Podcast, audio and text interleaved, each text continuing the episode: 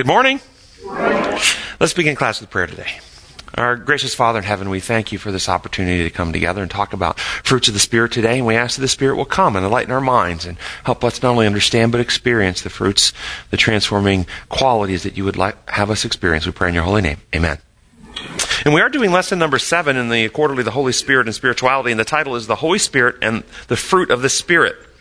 And when you think of the word fruit, don't put of the Spirit quite yet, just fruit. What lessons, what, what comes to mind with that word? The product of something else, right? The fruit is the product, typically of a plant. But isn't fruit something that is often nutritious? What about spiritual fruit? Should they nurture? A healthy plant brings forth healthy fruit, and a diseased plant brings forth diseased fruit. Is this true regarding fruits of the Spirit? We have a diseased character. Do you realize that fruit is a product of intimacy? Offspring are often reter- referred to as the fruit. Are fruits of the Spirit a result of intimacy with God? Fruit are typically something that is fertile. The seeds of the, of the plant are almost always in the fruit, capable of reproducing itself. What about spiritual fruit? Should they be fertile, contribute to more growth and the spread of more spiritual fruit? Do fruits occur on immature or mature plants? They have to reach a certain level of maturity before they produce fruit, don't they? Mm-hmm. What about spiritual fruits? Do we experience spiritual fruit in immature or mature people?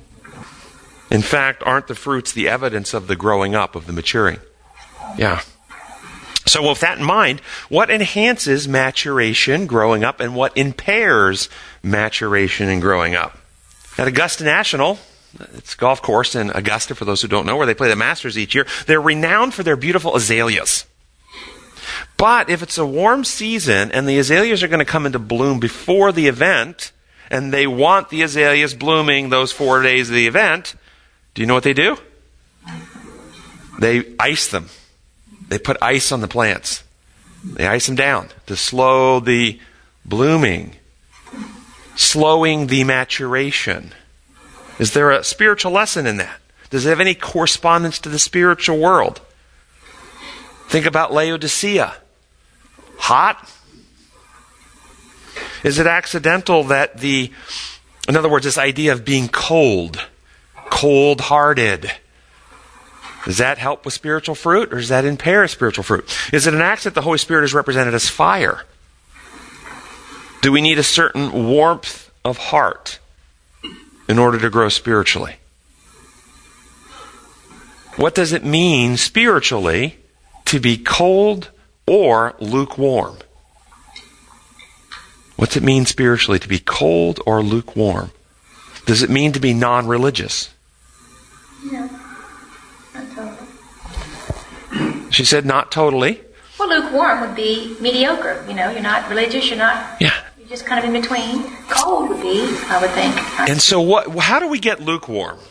Typically, how can you how can you make a lukewarm whatever? Out. Mixing hot and cold, right?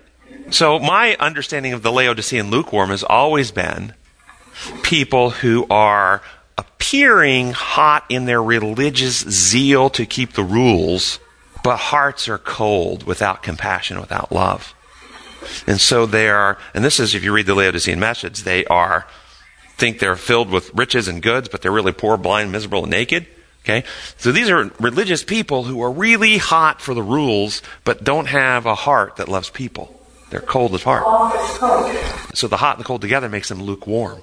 And, and the, if the message of Laodicea says, I would rather you be hot or cold, lukewarm's the worst because that's the hypocrites. Okay, yeah, comment. I understand at Laodicea there were hot springs some distance away. By the time they got there, they had cooled off. So they were separated from the source of heat and turned into lukewarm simply because they weren't kept hot. So, this is another element we're going to get to as well. So, having maybe an experience with Christ, but not maintaining that experience. And typically, people who have that, what is it historically that you can think of that causes people to, to miss that connection or lose it? This is something we've talked about in here the difference between apostolic conversion and modern day conversion. When a convert was converted in the, in the book of Acts, did certain events happen immediately? What happened right at conversion? When people gave their heart to Jesus, let him in, I, uh, uh what would they do right then? Baptize. Baptize. Remember Philip and the eunuch? Remember the, the day of Pentecost? Baptize. Boom. Right then. This is why they had a lot of behavior problems that they were dealing with in the church because they didn't require them to go through an indoctrination class first. They became church members, but they didn't have all the all the the historical baggage of a life in paganism cleaned up yet. And so Paul is writing to the Corinthians and so forth and telling we don't do that anymore. That's not how we act. But they were already baptized. What happens in many churches today? Accept Jesus and then baptized then, or sinner's prayer followed by indoctrination classes. And during the indoctrination classes, they're instructed that they have to give up job that keeps them from coming to church on the right day of the week. They have to give up, the, change their diet. They, certain things they can't drink. If they smoke, they have to stop that. Uh, all these things that they have to clean their life up before they're allowed to experience the symbolism of immersing their lives in Jesus Christ. Think that through. We have to clean ourselves up enough so that Christ will accept us. And then what happens, I think, cold formalism disconnects them and we end up with a system. And the reason why people, why, why, why would institutions do this? Because they're focusing on institutional protection rather than saving people. We can't let people into the institution and have voting rights in a, in a denominational organization until they have given up their Sabbath job, have stopped eating the wrong foods, have given up drinking, have stopped smoking, because it'll corrupt the institution. We have to protect the institution. Better for one man to die than the nation of Israel be destroyed. Let's protect the institution. And so I think you're right, but I think this is one mechanism, maybe not the only mechanism, but one mechanism whereby the first love is crushed out with a burden and coldness. And we ha- now have a system of rules, but there's no warmth of love in the heart anymore. So the lesson says the fruit of the Spirit is not something we can achieve by purely human effort. In other words, we can't do it on our own. Would this be, would this be similar to saying pregnancy is not something a woman can achieve purely on her own effort? A pregnancy requires something the woman does not possess on her own. What about fruits of the Spirit? Do they require something we don't possess ourselves? However, a pregnancy does require the woman contribute something of her own. Can't produce it without something she doesn't possess, but she has to contribute something as well. What about fruits of the Spirit? Do they require that we contribute something of our own? What? What must we contribute in order to experience fruits of the Spirit? Surrender our will to the Holy Spirit. She says we must surrender our will to the Holy Spirit. Assent. Assent. We must contribute our heart, our desires, our motives, our will. Yes, we have to contribute our individuality, our identity, ourselves. Sunday's lesson. The lesson asks us to read John 15, 1 through 11, but I thought we'd go through verse 15 instead, add four verses. And I'll read to you from the remedy. So if you have whatever version, you can follow along. It says, as we were walking, as they were walking, Jesus saw a grapevine and pointed to it and said, I am the vine from which all truth and life originates, and my Father is the gardener who tends the vine. You are the branches which have life and grow as long as you're connected to me. Any branch that does not grow and bring forth the fruit of a transformed character reveals that it is not genuinely connected to me, and therefore my Father will remove it.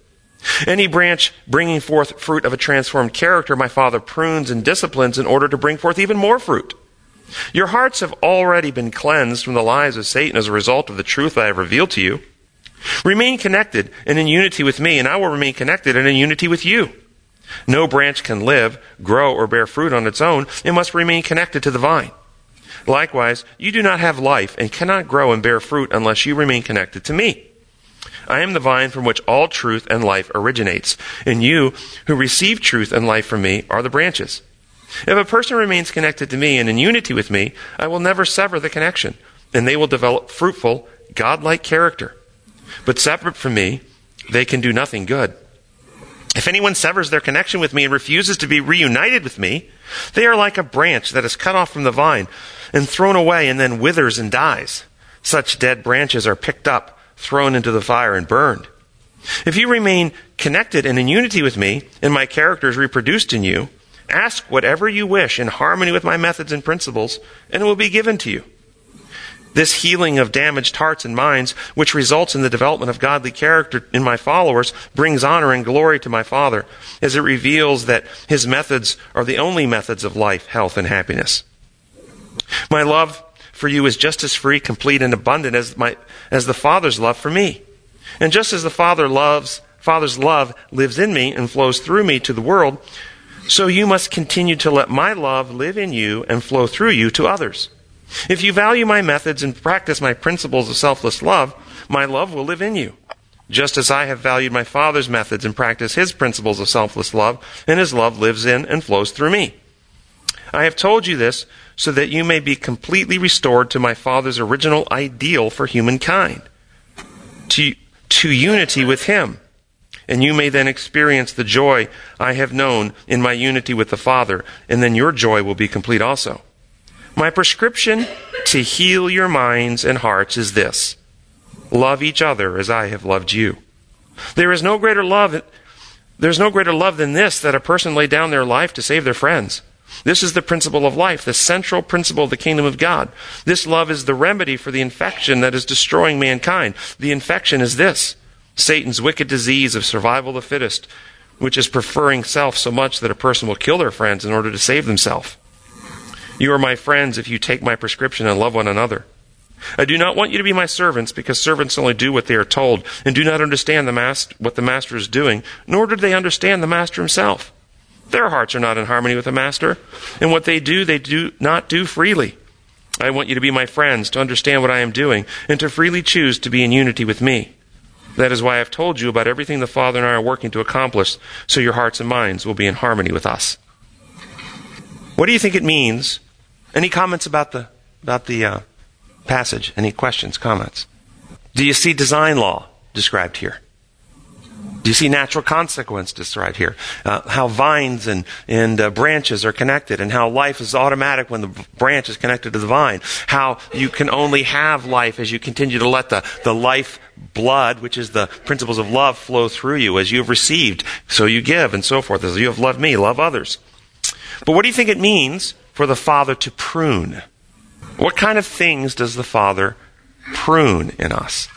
Well, I hope He prunes the pathways we've developed towards bad things in our life, our mental pathways. Okay, so habits, unhealthy desires, attachments to things that are not healthy for us. Okay, yes. I, I agree with all that. Yeah, absolutely. It's very necessary. Yes. I discovered a few months ago that where it says every branch that doesn't bear fruit that he cuts off. Mm-hmm. The original language doesn't say cut off, it says lift up. Mm-hmm. A branch cannot produce fruit laying on the ground. The branch has to be lifted up so it can produce fruit, which is an entirely different meaning. Yeah, no, that's good. That's true. Yeah, I've heard that too. Thank you. Yes. But what about truth versus lies? Remove the, the lies replace it with truth. So, okay, I love that too. Yeah. So he's not only the bad habits, the bad pathways, the unhealthy desires, but he is pruning out the distortions, pruning out the lies and misunderstandings. Absolutely. Love that. Something else though that, and I agree with all that. It's all on the list. Anything else? How about he prunes away our guilt? He prunes away our shame. He prunes away our fears, our insecurities, our doubts, our worries. Does he prune those things away? Think about the things that impair the ability to bring forth fruit. Not only do the lies impair, not only do bad habits impair, aren't people often impaired because they're burdened with guilt? They're burdened with shame. They don't think they're good enough to represent the Lord. They won't step out and witness because they're the worst sinner ever, and, and, and it impairs their ability to bring forth fruit, doesn't it? So does he remove these and restore in us Christ-like character, his love, that we know that we're accepted and valued and, and builds us back up? It also says he will never sever you. It says that those that sever themselves. Yes. That's right. The severing are, can people sever themselves from Christ? Yes. Absolutely. And then what happens when a branch severs from the vine? It's a good lesson. Nice. It dies. Notice it's not executed by the by the by the vine. The vine doesn't execute the branch that breaks itself off. It's a very powerful design law lesson. Yes. I was impressed, uh, maybe that I do not have as much joy as is described in this passage. You know, it talks about joy, and Mhm. joy is complete. And that's maybe not an attribute that we often think about. And joy is in Tuesday's lesson. And we're going to talk about joy. No, this is good. We want to talk about joy. It's in the lesson. Couple points, and we're going to come back to joy. not putting, not not not diminishing it because I think it's a very important thing we talk about. Um, did you want to share something about how you've experienced more joy? Um, that I had to be mindful of it. That, Okay. that, okay, joy is not something you conjure up, okay? But it can be quelched. Joy, It can be covered up and and hidden if, if you don't allow it to be itself. joy is analogous, not the same as, but analogous to happiness. Right? And both of these are byproducts of something else. Right. You cannot get happiness by pursuing happiness. If you pursue happiness, you won't find it. It's like trying to go out into the natural world and find plastic. You cannot go out in the world and find a vein of plastic running through a uh, uh, a granite or, or and, and, and a, you can't find a mine of plastic. You can't find trees that produce plastic. Plastic is a byproduct of something else, petroleum in this case. Happiness is a byproduct. Joy is a byproduct. And many of my patients, I can't tell how patients come to see me, and, and I say, "What is your goal for God? I want to be happy. I want to be happy. I want to be happy." Okay, nothing wrong with wanting to be happy, but happiness is a byproduct. If you pursue it, you can't get it, but you can pursue the primary product which produces happiness. You can go out and hunt for oil, okay, petroleum, and then you can make plastic. Okay, what is the primary? Healthiness Yeah, peace of mind. healthiness in all primarily four domains. Four domains. And you think about these four domains. One, physical wellness. If you're physically unwell, you have fever of 103, you're vomiting, you're nauseated, you've got pain really bad, you're sick, you're physically unwell. You've been in a car accident, you got broken legs, you're in the ICU. Uh, when you're physically unwell, are you happy?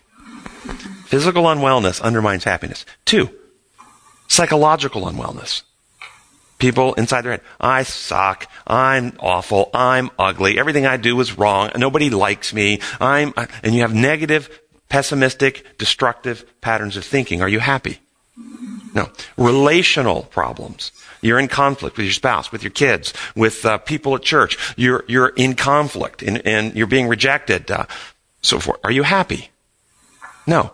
Spiritual unwellness. You're under guilt and shame and feel you're under the condemnation of God and, and you're on the outs and you have, and you don't have spiritual peace. Are you happy?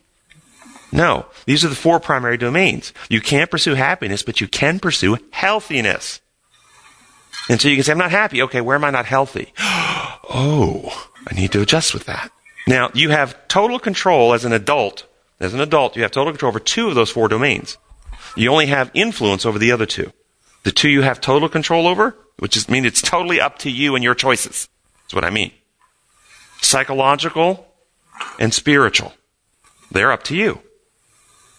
The other two, the physical and relational, they're not totally up to you. Lots of things can happen in this world that can affect your physical health. You can definitely make choices that destroy your health, or you can make choices that are healthy, but things can happen. You can get exposed to an infection. You can have a toxic environmental exposure. You can have uh, somebody assault you. You can be in a motor vehicle accident. Things can happen to you that can undermine your physical health. It's not your fault. Same thing with relational health. Things can happen that are no one's fault.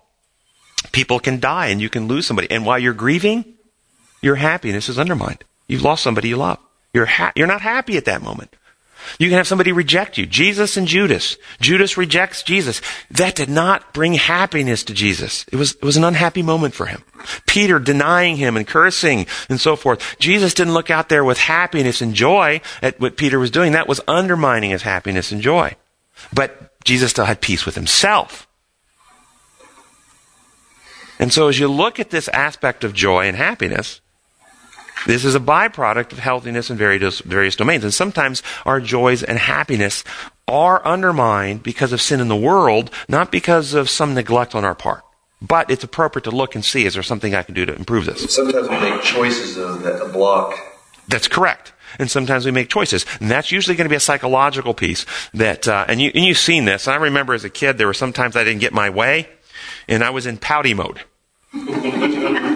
Every, anybody ever been in pouty mode? And I remember a couple times when I was in pouty mode, and uh, I didn't something, and then and then the family was going to do something, play a game. Uh, I was going to go, let's go for a walk whatever, and I was, no, I'm not going to have any fun. I'm not going to enjoy that. Okay, you can't make somebody else respond with joy. You can't do it. And you can block joyful experiences from bringing joy if you're in a mode where you don't want that. Does that make sense? So yeah. Alrighty. So uh, back to, to the uh, uh, lesson here. Um, abiding, it talks about abiding in Christ. What does it mean to abide in Christ? This is uh, from General Conference Bulletin, May 17, 1909. Here's what uh, was taught back in 1909. See if you think this is still relevant today. To abide in Christ means that you shall be a partaker of the divine nature. Humanity lays hold upon divinity, and you have divine power.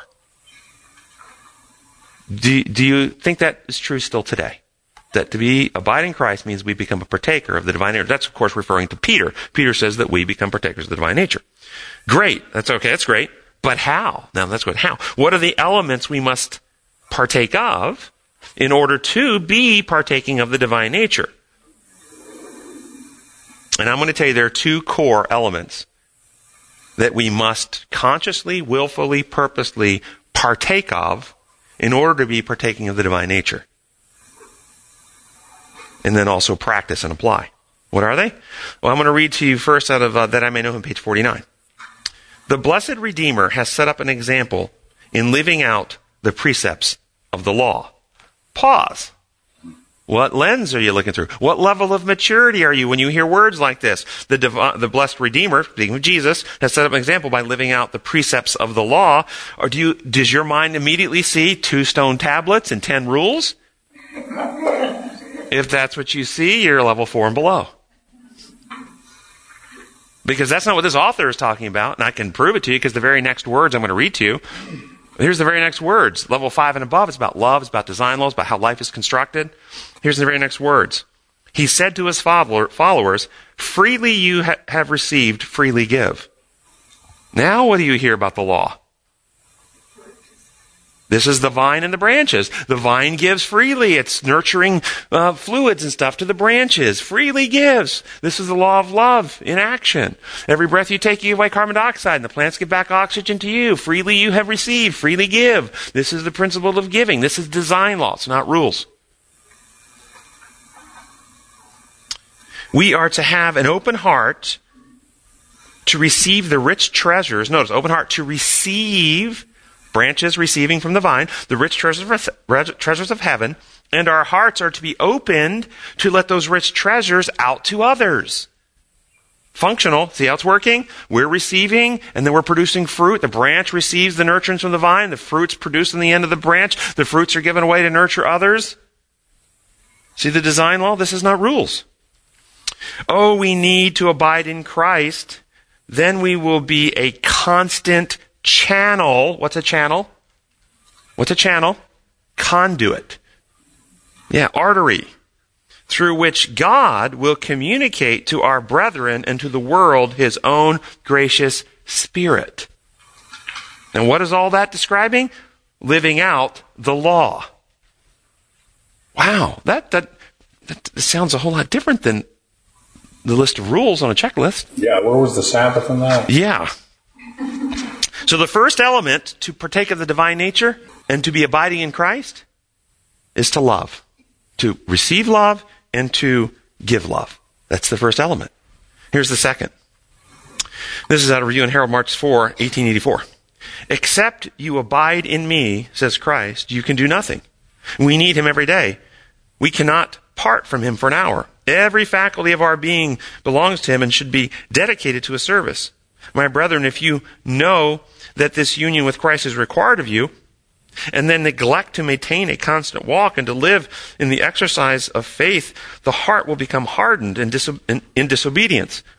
What's described there? If you know that you need to stay connected to the vine, partaking of Jesus Christ, and you choose not to, your heart becomes hardened.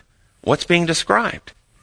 A natural consequence is what's being described. The tendency is to become self-important and emboldened in wrong course. It is your duty to abide in Christ. We must daily be learners in His school.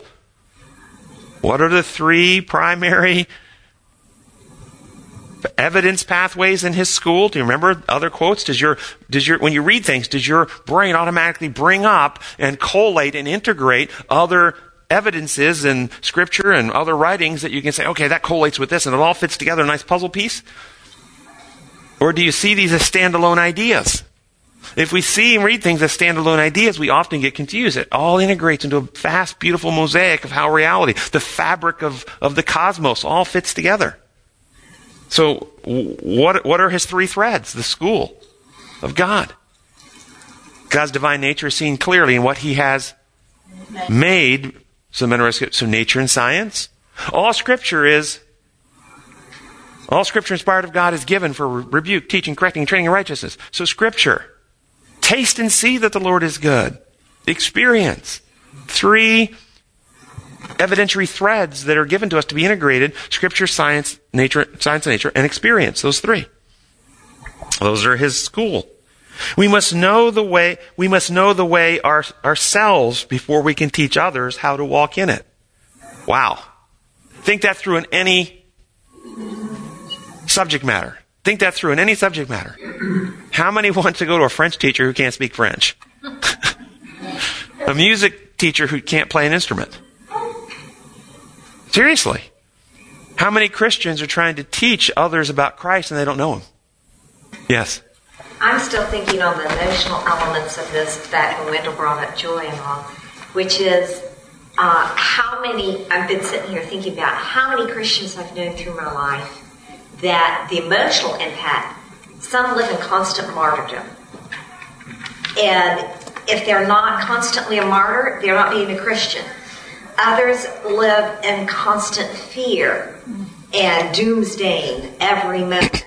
And you, and you just listed two as if they were separate. They're not. Yeah. As soon as you said martyrdom, the first thing I thought, my mind, what's the primary motive of the martyr? Fear. Yes. It's the primary motive. They're afraid. They're afraid of misrepresenting. They're afraid of reject. They're afraid of doing something. And so they live in this world of martyrdom, and that's how they get a sense of security and feel safe because they're being martyred, and it gives them security to know that they're right with the Lord. And if they're not being martyred, then maybe they're not doing something right. So they better, you know, be a little bit more deviant from society so that they'll bring more pressure down on themselves. But then there's also people who feel like if they're not all happy all the time, they're not being a Christian either. And I, I've been sitting here through this thinking about Christ and how he expressed all different emotions. He wept. Yep. He expressed joy. And it's something about the genuineness. Uh, the focus must, it has got to be the issue. I like the word you just used there, genuineness. Being real. But see, being real means that we're being open. And being open means we're not living in fear of what others think of us. And the church conditions people to come to church with your mask on. Because, well, you can't come to church and say, hey, I'm Tim and I'm an alcoholic. That's for the 12 steps. Because at 12 steps they go, hey, Tim, glad you're here. But at church they go, Oh my God, you can't be in any offices. We've got to talk to the pastor. You're, you're a deacon. We've got to get you removed. Right? Is it true? So you live in fear. You live in fear of being stoned. Yes. One other thing about this is that it talks about er- branches. It's not one branch. Often within our church, within our communities, within our associations, we expect one branch. But there's one vine. There's one vine, Yes. there's many branches. Right. We're all going to be individuals. We're all going to have an individuality about our religion and our talk and our walk and whatnot. We are not mere images of one individual or one. Brilliant, brilliant, and I love the fact you. As soon as he brought it up, my mind hit another thing. You said, "There's there's there's multiple branches, but there's only one vine." And the reason I said that is because within human systems, many people try to graft themselves into another branch rather than graft themselves into a vine. They want to connect to a person. They want to be validated by a person. They want to be liked by a person. They want somebody else to give them a mission, somebody else to give them a, a direction, somebody else to give them the right answer. They, they're looking for another human being that they graft themselves into rather than grafting into the vine. And they're trying to draw nurturance and sustenance from a person. And this happens a lot. And thus the, the, the person they graft in might be connected to the vine, but what they're getting now is not as healthy. Shadow of evil. Yes, and so forth. So that's great. Thank you for bringing that up.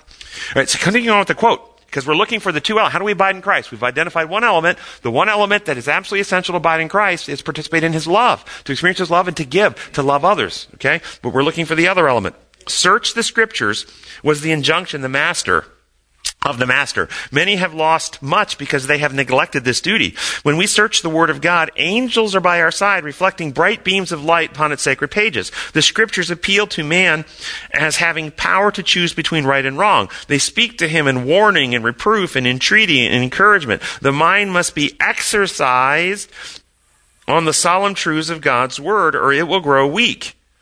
Why will the mind grow weak if we don't study and exercise our reasoning and thinking and comprehending capacities in studying the Word. Why will the mind? Will God send an angel to weaken our minds? This is a design law. It's a law of exertion. If you want something to get strong, you must exercise it because if you don't use it, you lose it. That's exactly right. We have the truth brought out in publications, but it is not enough to rely on other men's thoughts, branching into the branch. Okay, other men's thoughts. Okay, we must examine for ourselves and learn the reasons of our faith by comparing Scripture with Scripture. Notice here, for those who, uh, you know, like Ellen White, she is holding up the standard of Scripture.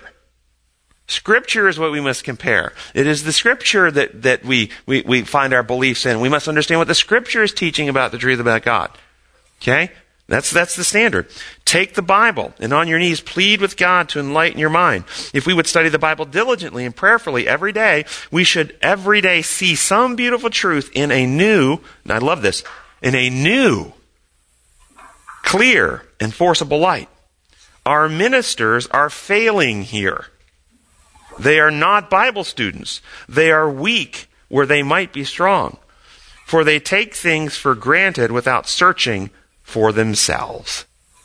Amen. Wow. That's prophetic. Yeah. Wow. That was prophetic. That's probably the best evidence that she was inspired. right there, that passage. Yes. And what does it mean, take things for granted rather than searching for themselves?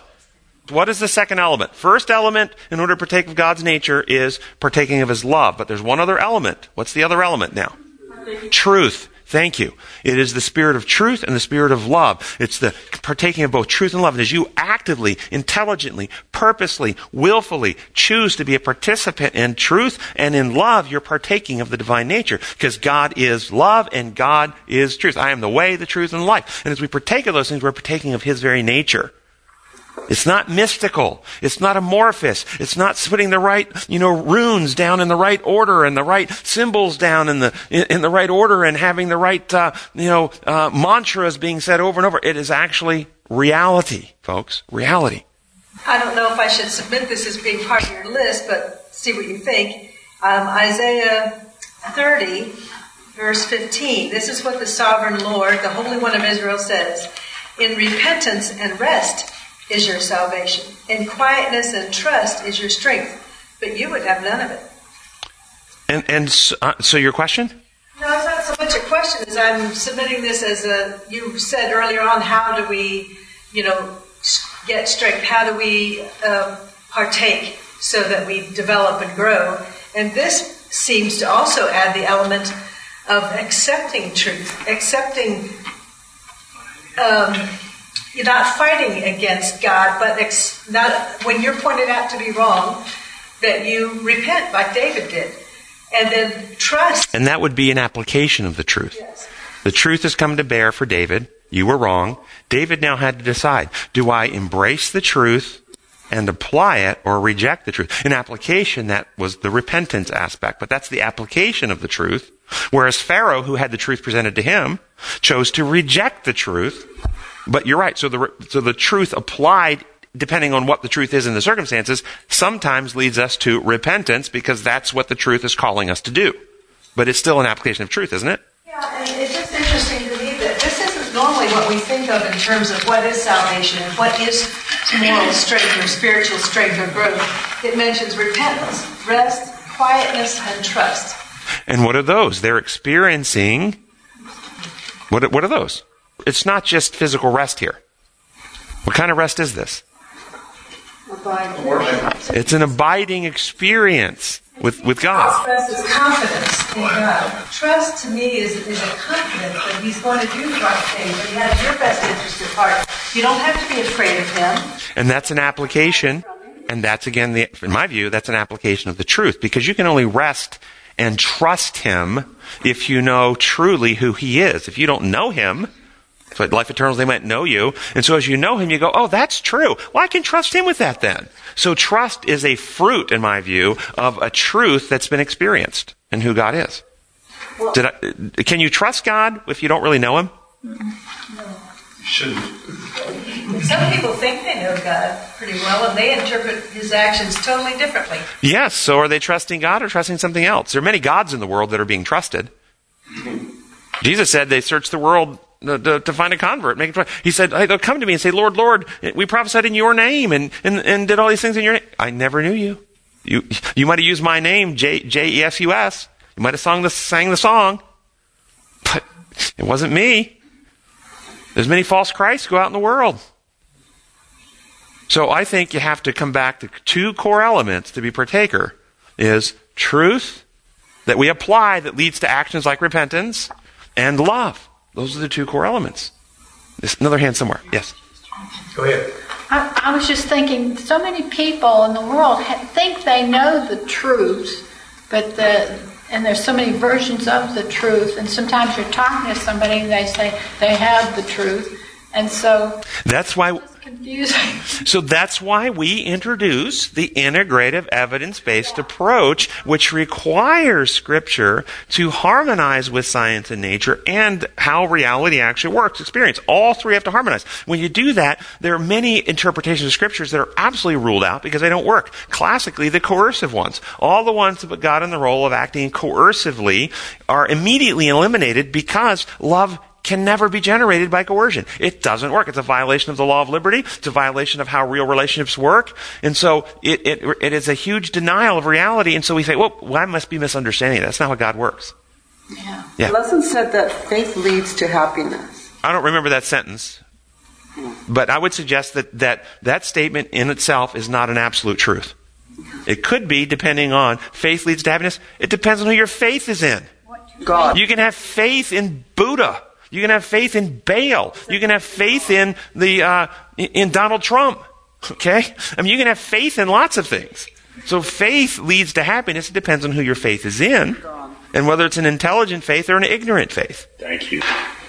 Because there's an ignorant faith out there that leads people to do foolish and destructive things, and so their faith. How, how many people in faith do harmful things? In faith. And those things they do that are harmful in faith don't lead to happiness or joy. They lead to pain and suffering. So I think that is, is a classic level four and below understanding because faith in their view is faith in the payment made by the sacrifice who has uh, wiped away all my sins and now I can have joy knowing that I can't be punished by God who'd punish me if I didn't have faith in the payment. While maintaining yourself just the way you really are. Yeah, exactly. We're gonna. Let, let, I'm gonna. Move, I'm gonna push on. Push on. Okay. So, wh- so the question is, what interferes then with growing up if truth and love experienced, or what's necessary to partake in Christ and then mature and grow up? What interferes with it? One is failure to think for yourself. Failure to investigate the evidence. Believing because someone else told you it was so. Resting satisfied on history. Failing to, and failing to put into practice truths that you understand and are convicted are, in fact, truths. So consider an athlete who achieves great success, perhaps even winning gold medal at the Olympics. And then they rest satisfied on their past achievements and stop exercising. What happens? What happens in our hearts and minds and comprehension and character, insight, wisdom, understanding, spiritual development if at one point we might have had spiritual fruit being produced, but then we rest satisfied and stop exercising our ability, stop studying, stop giving, stop practicing godly methods in our life. What happens if we rest satisfied? This is what happens in all religions. Traditions set up, creeds, fundamental beliefs are set down. People are indoctrinated to a certain ideology not to think, not to understand, not to wrestle out the issues and develop within themselves the ability to discern the right from the wrong. Maturity, in Hebrews 5.14, the mature are those who've developed by practice the ability to discern right and wrong. No, that's not what we do in religion. We tell them the answers. Just memorize the answer list. Going in for an exam, here are the answers, 1 through 100. Just remember the answers. Don't have any idea what the problems are, how to solve them. Just know the answers. Here's your, here's your 27 fundamentals, 28 fundamentals. Know the answers. That's all you got to do. This does not develop maturity. We don't grow up this way. In fact, it infantilizes us and makes us blind adherents, surrendering to ecclesiastical authorities, which is what institutions want. They want blind adherents who will give their money every week to support the institution and that's true whether it is in a religious context or a political context. Both groups want blind adherents who don't think will just do what somebody in authority tells them is the right thing. Well, we do that in education, we do that in everything. In Politics. Medicine, uh, sadly, one, well, my mentor, he called it ecclesiastical secession. This is this, in my view, dwarfs the mind, stunts the character, and hardens the heart to do this. This is why Come and Reason Ministries, I say it over and over again, say it again today, never wants to tell anyone what to think. It's not our goal to tell you what to think. Our goal is to present ideas and concepts to challenge you to think, to stimulate you to go, whoa, I never thought, I gotta go look that up. I gotta study that out. To get you to go home and think these things through and come to your own conclusion. Because it says in Romans 14:5, every person is to be fully persuaded in their own mind to persuade you with evidence that you've thought it through and you go, oh, that makes sense. The lights go on. You have comprehension and understanding. That results in real faith and real trust. Indoctrination, set of list of rules, beliefs, that doesn't result in any maturity at all. Yes? I think that's also the root of joy that Wendell talked about because the confusion of what you believe, there's so many different belief systems. There's a verse in the very next chapter of John. Until now, you've not asked anything in my name. Ask and you'll receive, and your joy will be complete. So that can apply to understanding, to uh, understanding truth. That's right. Yeah, no, absolutely. So it said, yes. Would, would a litmus test for well-founded faith be if it leads to truth and love, then it's the right path, or it could be the right path? Truth and love, they're the core. Truth and love. Now, we are finite. We are finite, so there's always going to be truth beyond our comprehension. So it's not coming to a certain set of truths that we can then say, this is the truth. It's coming to a heart that says, I love truth and I want to grow in truth. And I want to advance in truth. And whatever I understand today, I want to grow more and more because even in eternity future, God is infinite. We're finite. We never enter infinity. There's always more to comprehend, always more to advance in. So it's a heart that loves and wants to assimilate and apply it as we comprehend it, rather than we possess it and here it is, we've defined it, we've laid down our stakes and nothing else shall penetrate. That's not, that's not it. Yes. They say that plants have a, a very small amount of sodium or salt in the leaves, in the, in the end, at the end points where all the sap goes, right? And so that's drawing the moisture. That helps to draw the moisture. I think of, of this as sort of a parable of, of what we do with truth. If we, if the end goal is the, the truth, that that helps us to draw strength and also to draw, well, um, power to grow, shall we say, um, then that's the way it works. That's why we're the salt of the earth. We're to increase the thirst in people for truth and love, to help them become thirsty for more of God's kingdom. And also to be a savor, to give a flavor that's enjoyable to the to God's kingdom, so people want more of it. So that's what it means. But but if we lose the saltiness, then you know, thrown out becomes dirt. So, all right, Monday's lesson it says read Galatians 5, 22 and 23. But the fruits of the Spirit, but through the Spirit is love, joy, peace, patience, kindness, goodness, faithfulness, gentleness, and self-control. Against such things there is no law. What does it mean? Against such things there is no law. If you're not doing anything against the law, the law won't judge you. What does it mean love is fulfillment of the law? Love is fulfillment of the law. It's the paradigm. What is the first fruit listed in this list? Love. Yeah. It goes back to design law. Basically saying there's no list of rules against this. There's no wrong being done when you practice it because this is how life works. You could also say that it's fruit singular if you read the verse. Yeah.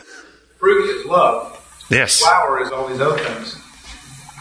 And the core of God's character is love, pure, selfless love. Uh, the lesson rightly points out that love is far more than human affection, far more than human affection. What is the difference between gifts of the Spirit and fruits of the Spirit? To me, a gift is given to you, and the results of the of getting the gift of the Holy Spirit is the release to others of the Holy Spirit through you, your fruit.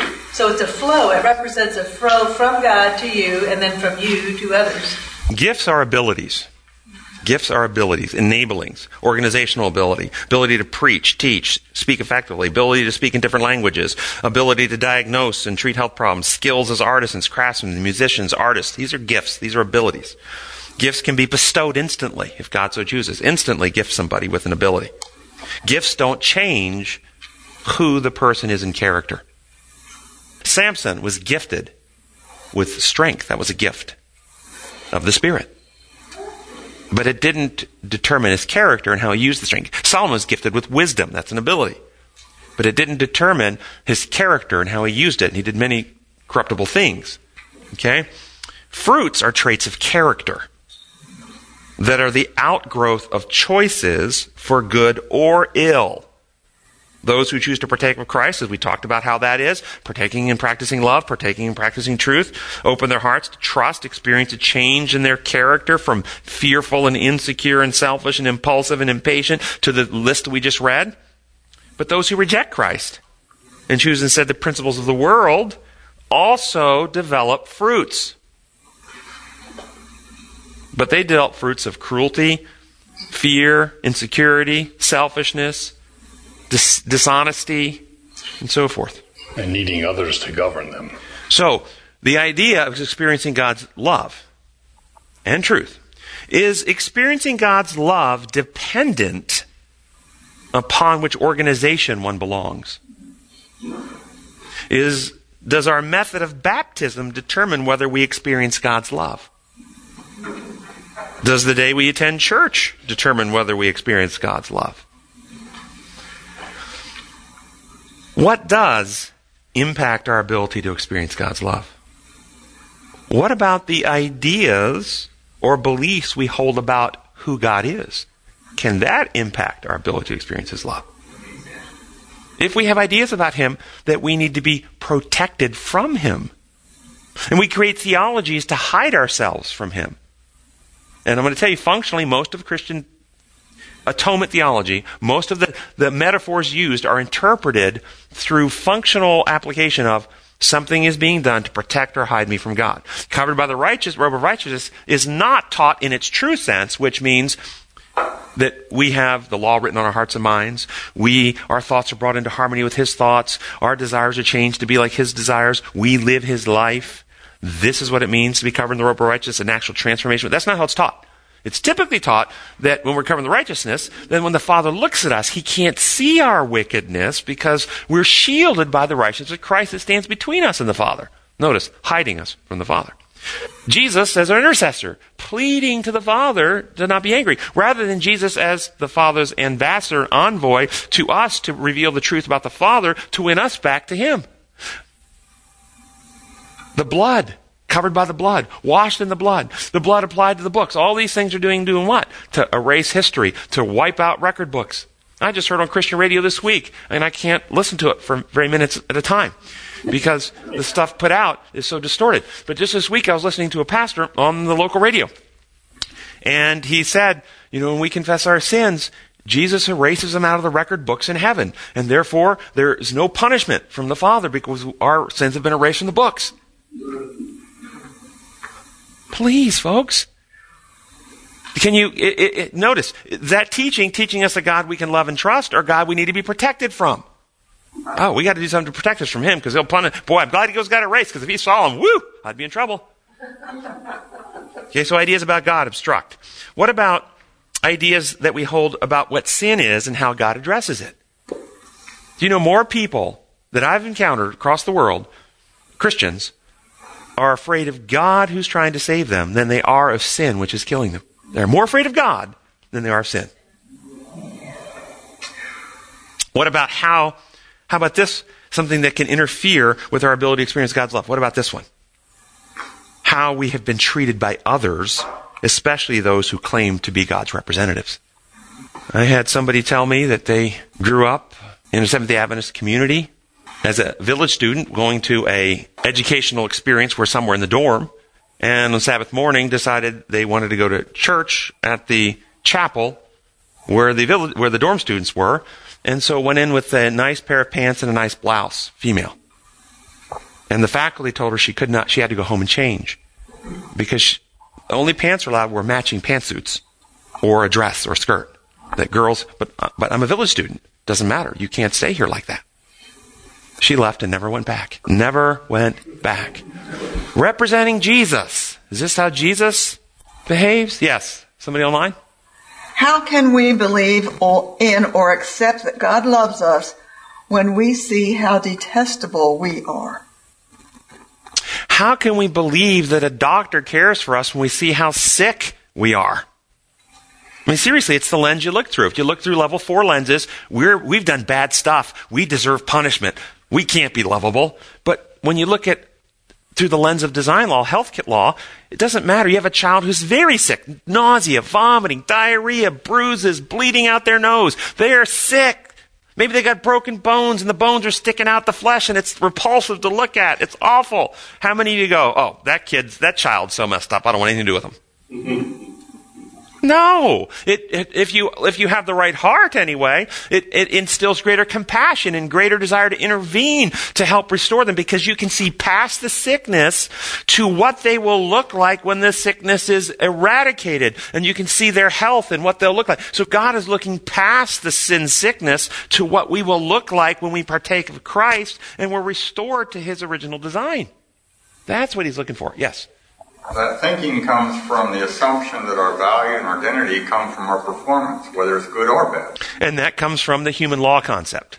We get rewarded for what we do, we get punished for what we do, rather than the value in who we are. That's exactly right. Medical person, I get, you know, if you're ever taking care of someone who's been abused by someone else, a child being abused by a parent, or, you know, you feel nothing but um, empathy for the poor abuse victim but sometimes it's hard to restrain the feelings you have about the person who put that child there. You know, they come visit and all, oh, you know, my poor baby, and they're the ones that actually caused the injury. So you have two of God's children, one getting injured that you're taking care of, the other one that did the injury that needs as much help or more in a different sort of way. Thank you for saying that last portion because this is what most people miss. The one who is doing the injury is the one who's being most injured. Do you understand that? The child who's being injured is not having their soul destroyed.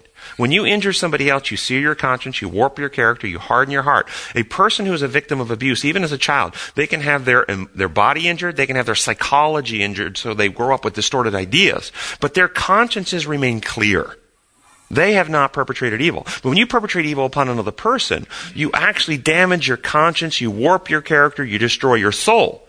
And so they are destroying themselves, taking themselves further and further out of harmony with God's design. We miss that oftentimes when we look through that rule book lens. Tuesday's lesson, uh, the first paragraph, and we're not going to uh, probably get to read it all. Well, I guess it's a short paragraph. It says Romans 14:7 reads, "For the kingdom of God is not eating or drinking, but of righteousness and peace and joy in the Holy Spirit." That is, joy is that is, joy is love's reaction to the blessing of God and His great mercy and forgiveness. And then it says in the next paragraph, it says, the joy that is rooted in the fruit of the Spirit, however, focuses on God and what He has done for us. Now let's just be clear. There is no question there is joy in experiencing God's love. No question there is joy in experiencing His forgiveness, His grace, His acceptance, His recon- reconciliation, unity, removal of guilt, removal of shame. There's all that. There's no question there's joy in that. But I'm still a little comfortable with that statement because I think there's another joy that is the ultimate joy. Hebrews 12:2. Let us fix our eyes on Jesus, the author and perfecter of our faith, who for the joy set before him Anybody know how it finishes? Endured the cross. Endured the cross, scorning its shame, and sat down at the right hand of the throne of God. What does it mean? What joy? Is there joy in sacrificing yourself for someone you love? Yes. Thank you. Because the lesson, if you notice, it's a, it's a subtle thing, and it's not an exact wrong thing. There is joy in experiencing God's love and what He's done for us. There's no question.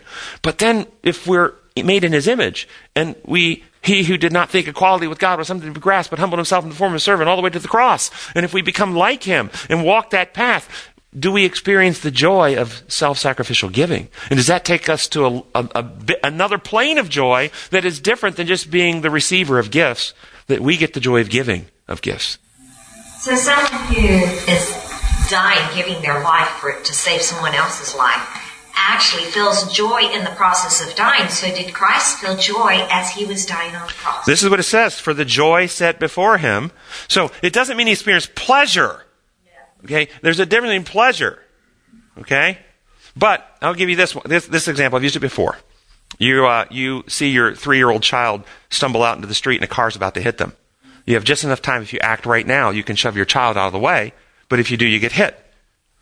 And so you shove your child out of the way and you see your child hit the grass on the other side and you know now your child is safe. What emotion are you experiencing? Joy, but you're getting hit. Okay?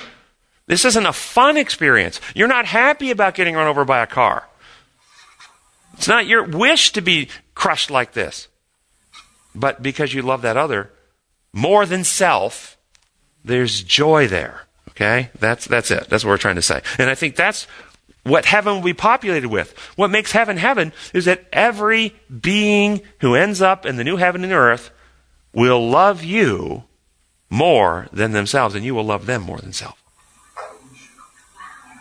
That's how the whole thing works. We won't live in a universe when God has his way where we have angels with flaming swords on every street corner. I just saw highlights on the news yesterday about what happened in Paris at the Louvre. You saw that? And it, and it showed just some street corners in Paris now. And in the street corners in Paris, they have guys in military gear with their M's, not M's, whatever, their assault rifles, fully dressed out in groups of four on almost every street corner in Paris now. Is this what you want heaven to be like? We're safe because God's got an angel who's going to take the head off of anybody who tries to do wrong. Steal my driveway of gold. No. It's going to be because everybody there would rather die than hurt another person. They love each other more. And the joy, everybody gets joy in helping and serving others. Okay? You remember the uh, metaphor, the metaphor of the soup. Remember? Heaven and hell. You got a, people are sitting with a bowl of soup around a round table, and the bowl of soup is way out in front, and they all have long spoons, and the spoons are longer than their own arms to reach. And in heaven, everybody is feeding the person around. They're all fat, happy, laughing, and joyous. They all feed everybody around them. They look at hell, same table, same spoons, same bowl, and everybody's trying to feed themselves, and they're all starving and dying. And that's hell. Okay? I know we're, we're already over time. The passage we read was the joy that was waiting for him. He wasn't uh, he wasn't experiencing joy at the time he was being crucified, but there was a joy waiting for him. Yes, but it was, but he, in the same way, I think the example of the parent. It was the joy, and it was it was in a certain aspect of it knowing the outcome. Uh, I didn't get to this in the lesson, but it talks about the peace as one of the the peace. And I was going to have you process that one of the fruits of the Spirit is peace, but Jesus said, Do not suppose that I've come to bring peace to the earth. I did not come to bring peace, but a sword. And we won't have time to unpack that. So that's your homework. You get to go home and say, wait, the fruit of the Spirit is peace, but Jesus did not come to bring peace. He brought a sword. How do those reconcile? Our gracious Heavenly Father, we thank you so much for all that you have done through Jesus. And now that you're doing through the Spirit to apply all that Jesus has accomplished into our hearts and minds so that we can be partakers of the divine nature. Enlighten our minds to the truth. Give us insight and wisdom, and as we choose it, come into our hearts and establish your methods, your principles, your character of love, so that we can reveal you faithfully. We pray in your holy name. Amen.